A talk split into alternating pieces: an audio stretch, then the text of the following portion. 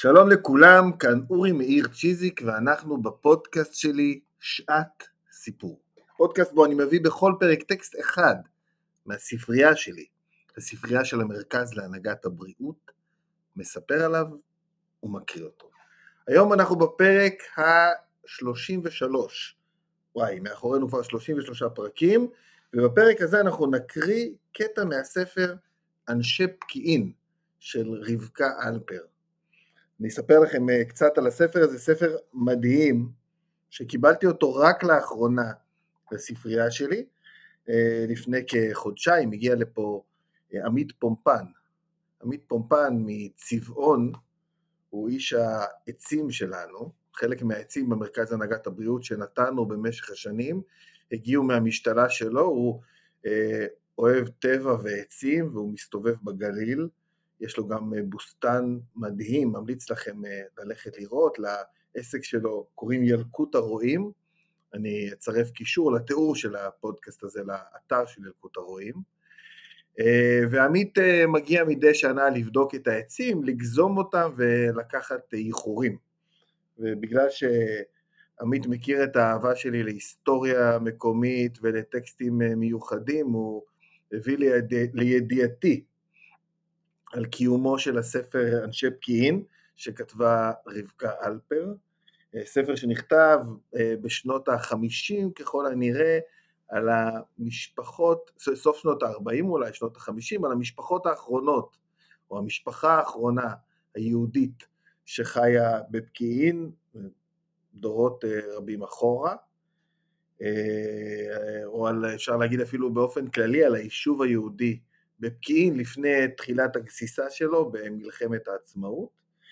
אה, והספר הוא מדהים, הוא מספר על החיים שלהם, גם מבחינה תרבותית, אבל גם אה, מבחינה אה, פרקטית, על החיים שלהם עם הטבע, עם השדות, מה הם עשו בחיי היומיום שלהם, וזה ספר מאוד מאוד מיוחד. אני, אז עמית הביא לי ידיעתי על הספר, ואני מיד שלחתי איתמי ש... תשיג לי אותו, ואנחנו השגנו אותו יד שנייה כמובן. אחד הדברים המעניינים זה שכשקיבלנו אותו גילינו שהוא מספרייתו של המחנך והמילונאי אברהם אבן שושן. יש ממש אה, אה, חותמת אה, בפנים. אני אקריא לכם קצת על הספר עצמו, קודם אני אקריא לכם על רבקה אלפר שכתבה אותו, גם אישיות מיוחדת בפני עצמה, ואז אני אקריא לכם על הכריכה, מהכריכה האחורית של הספר, ובסוף אני אקריא לכם קטע שאני מאוד מאוד מאוד נקשרתי אליו מתוך הספר עצמו. אני כמובן קיבלתי את הספר וקראתי אותו תוך יומיים אה, בלהט, אה, הוא, הוא, הוא פשוט אה, ריתק אותי. אז רבקה אלפר נולדה בשנת 1902 בעיירה קורניץ שבפלך וילנה. בגיל 14 יצאה מבית אביה לחרקוב להשתלם בלימודים ולמצוא דרך בחיים. שם כתבה את ספרה הראשון, פרפורי מהפכה, שיצא לאור בארץ ישראל בשנת 1930. ב-1926 עלתה לארץ, אחרי תלאות ונדודים בדרכי רוסיה, ואחרי שלא הרשתה לרדת מהאונייה בפעם הראשונה. ראשית דרכה הייתה בחבורת מעבר, בסוגריים כתוב פה גבעת השלושה, בעבודת כפיים. באותו פרק זמן הופיעו סיפוריה הקצרים במוסף דבר ובמאזניים.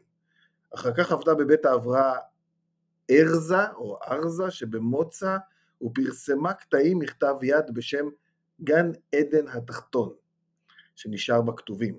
שם מכיר את גיבורי ספרה השני, המתנחלים בהר, שבו קנתה את ראשית פרסומה. ב-1941 החלה בעבודתה במועצת הפועלות, ואחר כך בירחון דבר הפועלות, שבו הופיעו מאות מאמריה ורשימותיה. ב-1946 יצא לאור ספרה בנות בניר, וב-1956 קורות משפחה אחת. רבקה אלפר נפטרה בשנת 1958. Uh, אה, הספר הזה שאנחנו מדברים עליו, אנשי פקיעין, יצא לאור אחרי מותה. אני אספר לכם עליו, uh, מחבר את הספרים הנודעים, אני קורא מהכריכה האחורית, מחיי הארץ, המתנחלים בהר וקורות משפחה אחת, עוסקת בספרה האחרון, היוצא לאור אחרי מותה בפרשת חיים מיוחדת במינה. חיי משפחת יוסף זינתי, תושבת הכפר פקיעין בגליל העליון מדורי דורות. ולפי סברה, השריד היחיד ליישוב העברי העתיק שלא הלך בגולה. זהו סיפור עשיר בתיאורי הוואי ונוף, אשר הוד פטריארכלי חופף עליהם, אך עיקרו מסכת חיי המשפחה וגורלות בניה, כאין פרק קדומים המשתלב בחיים החדשים בארץ. צריך להגיד שמשפחת זינתי, השרידה האחרונה למשפחת זינתי, שמוזכרת פה בספר, עדיין חיה עד לפני כמה שנים, אני זוכר כך לפחות מילדותי, כי אני גדלתי במעלות, עדיין חיה אה, בפקיעין, ועדיין כמובן קיים בית הכנסת בפקיעין. קצת על הספר, אנשי פקיעין, הביא לדפוס אחרי מותה של המחברת אריה חצרוני, הוצאת ספרים עם עובד, יצא לאור פה כתוב בשנת 1960.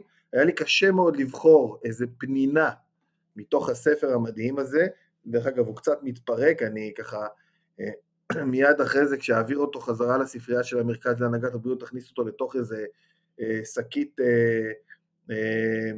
שמרדף כזה, שקית ניילון כדי לשמור עליו, שלא יתפרק יותר, ויש איזשהו קטע פה שאני מאוד אוהב, שגם מסכם אותו, איזשהו משפט, שנגיע אליו בהמשך, משפט בערבית מאוד מעניין, שאני מצטט אותו הרבה בסיורי הליכוד שלי, והוא עוסק ממש בפעולות של חיי היומיום שלהם קצת, כדי שנבין אה, מהו אה, מה הם עשו בחיי היומיום שלהם, מדברים פה על סעדה, שהיא אשתו של יוסף זינתי, ובואו אה, נתחיל פשוט לקרוא, אני קורא פה מעמוד 45, פרק ה'. משהתקינה סעדה את הבית יצאה לשדה, שאם כי התבואה כבר פונתה ממנו, עוד רבה שם העבודה לפניהם. יש לתלוש את שארית עלי הטבק ולהשחילם לייבוש בצל, שלא יישרפו בשמש, ולכסותם בלילה, שהתל לא ירטיבם. העלים העליונים שהקדימו להבשיל והשחילו מכבר, והם הציבו והצהיבו ונתייבשו דיים, יתעלו מתחת לתקרה, בבבים הקבועים בה לשם כך להבשלה סופית. והתקרה תכוסה מחרוזות מחרוזות, זהובות תחומות, גון שלכת. התקרה גבוהה ואדי הטבק לא, ירד, לא ירדו למטה, כי אם יצאו החוצה בעד פתח העלייה, ולא יטרידו את שוכני הבית. העלים יהיו תלויים שם עד שיבשילו דיים עד כדי כבישה, ואז יוציאום החוצה, כדי שאוויר הלילה התלול יהיה רק חם כמעה, תלול כמו טל, ואחר כך יארזום בחבילות וישלחו אל מחסן הטבק לשם מכירה. כתבו את גידולי הדורה והסומסומים ודשום בגורן, הגרגרים למזון ואת הגבעולים ערמו בחצר ובעלייה צרורות צרורות, להסקה וללבות בהם את האש. טיפלו בגינת השלחין, הירקות שהבשילו הוצאו ואחרים נזרעו במקומם. בטרם נבלו שיחי תפוחי אדמה, נזרעו בין הערוגות קישואים ומלפפונים, ונשתלו עגבניות וחצילים, שום ובצל, אלה ינבטו ויגבהו קמעה קמעה, וכבר הוצאו תפוחי האדמה ופונה השטח לצמיחה חדשה, וחוזר חלילה מחזור הגידולים לפי העונה. והגן מניב בשפע, כי קדושה פה האדמה, והמים מההשקיה המשובחים, והזבל ישפיעו עליה להגדיל פריונה. עתה הכינה את הבורגול, מה שאנחנו קוראים בורגול, יחד עם רנה, רחצו את החיטה במעיין, בישלוה בדוד עד שהיא טפחה, ואז שטחוה על שמיכות שעל הגג וייבשוה. ביקשו מאת ילדתה של השכנה כי תבריח את הציפורים, שלא יסחבו את הגרגרים, שלא יסחבו מן הגרגרים. שיבש הבורגול יטמינו באסם, ואחר כך פעם בחודש יוציאו ממנו מידה, יגרסו בו במגרסה, לאחר שירטיבוהו במעט מים, יגרסו תחילה עבה, כמו אורז, אחר כך דק יותר, ולבסוף דק מן הדק. ייבשו הענבים כדי להתקין מהם יין לקידוש. גם ריבה ירקחו מענבים.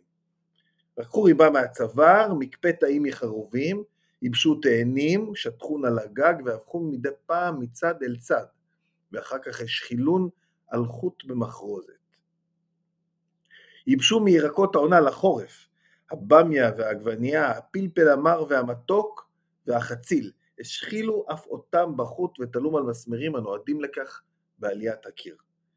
טחנו את הזעתר או האזוב שג'נה לקטה מלוא ערימה בקיץ ושמו במטליות לשמרו, להיות לתבלין.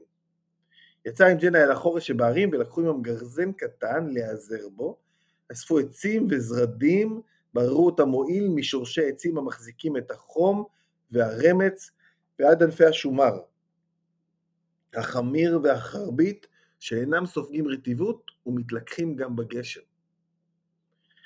את הנלקט קשרו בחבילות גדולות ונשאון על ראשן, והיו כחורש נע ומהלך.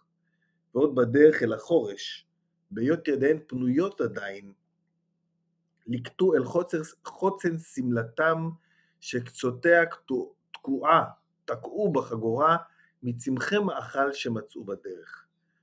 צמחים לרפואה ולשימוש ביתי.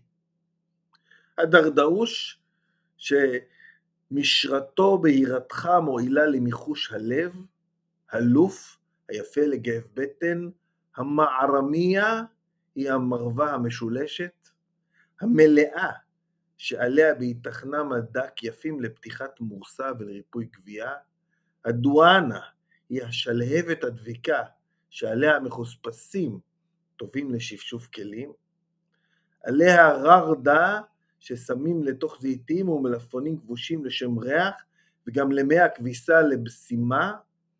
את פרי עמל ילקטו אם יזדמן בדרך לעשות ממנו דיו, צמרנית הסלע, שבהתייבשה טובה להעביר באש עם קשת, אש עם, קש, עם הקשת, עם הקשת הצור באבן, עם הקשת הצור באבן, האברור, לשון התור, אשר עליו מטגנים כמו חצילים והיו טובים למאכל, הרשד או השחליים טעמו חריף וריחו נעים, וטוב לטבל בו את המזון. הרודה היא הפיגם, ישימו בזיתים שחורים לתוספת טעם. הבבונה, הגואננה ועוד צמחי מאכל למיניהם החבבים והמקובלים על הפלח. אישה בלה אחדר ורס בלה אוטר. זה אה, משפט שמצוטט פה באותיות עבריות, משפט ערבי של פלאחים, שהמשמעות שלו זה ארוחת ערב, הארוחה העיקרית אצל הפלאח בלי ירק, כחתונה בלי כלי מיתר. אני כשאני מדבר ומנסה להאדיר את הירקות ואת העשבים כדי לגרום לאנשים לאכול יותר סיבים ועשבים טובים, אז אני תמיד אומר להם שהמשפט הזה נחרט בי, ארוחה, ארוחה עיקרית אצל הפלאח בלי עשב, בלי ירק, היא כחתונה בלי כלי מיתר. זהו, זה הסוף של הציטוט הזה, ויש פה כל כך הרבה דברים בפנים, גם על הדרך, אם תחזרו אחורה, שבה הכינו אה, בורגול. אה, עד היום מעט מאוד מכינים בורגול בלדי בצורה אה, כזאתי. אני, הזכיר לי הסיפור הזה על הילדה של השכנה שנתנו לה לסלק את, היומין, את היונים של ג'רג'ורה, מאל בבור בנצרת, היה מספר לי איך הוא בתור ילד, אבא שלו היה משאיר אותו לישון על הגג כדי שיסלק את, ה, את היונים, ככה הוא היה מספר לי בזמן שהוא טוחן לי את הבורגול בלדי שאני אה, קונה ממנו, וגם כמות הצמחים שיש פה והשימושים השונים, לא רק למאכל, לא רק למרפא, יש פה את צמרנית הסלעים אה, להבערה של אה, אש, יש פה ריח ובושם וכביסה ודיו, כמה שימושים בצמחים שיש מסביב, זה פשוט מדהים לקרוא את זה, וגם על הירקות שהם גידלו בעצמם, על האדמה הטובה והמים, זה ממש מחמם את הלב, אני תמיד אהבתי את פקיעין ואת האזור של פקיעין, אני אוהב לטייל שם, ועכשיו אפילו עוד יותר כשאני מטייל שם ואני רואה את, ה, את העמקים הקטנים שם, אני מתמלא בתחושות שקיבלתי מתוך הספר המדהים הזה, אנשי פקיעין של רבקה אלפר, מאוד ממליץ לקרוא. זהו, סיימנו, אני מזמין אתכם לעקוב אחרי הפודקאסט וגם לעקוב אחריי ואחרי הפעילות של המרכז להנהגת הבריאות, גם ברשתות החברתיות וגם באתרים שלנו. אני אורי מאיר צ'יזיק, ואנחנו ניפגש בפרק הבא.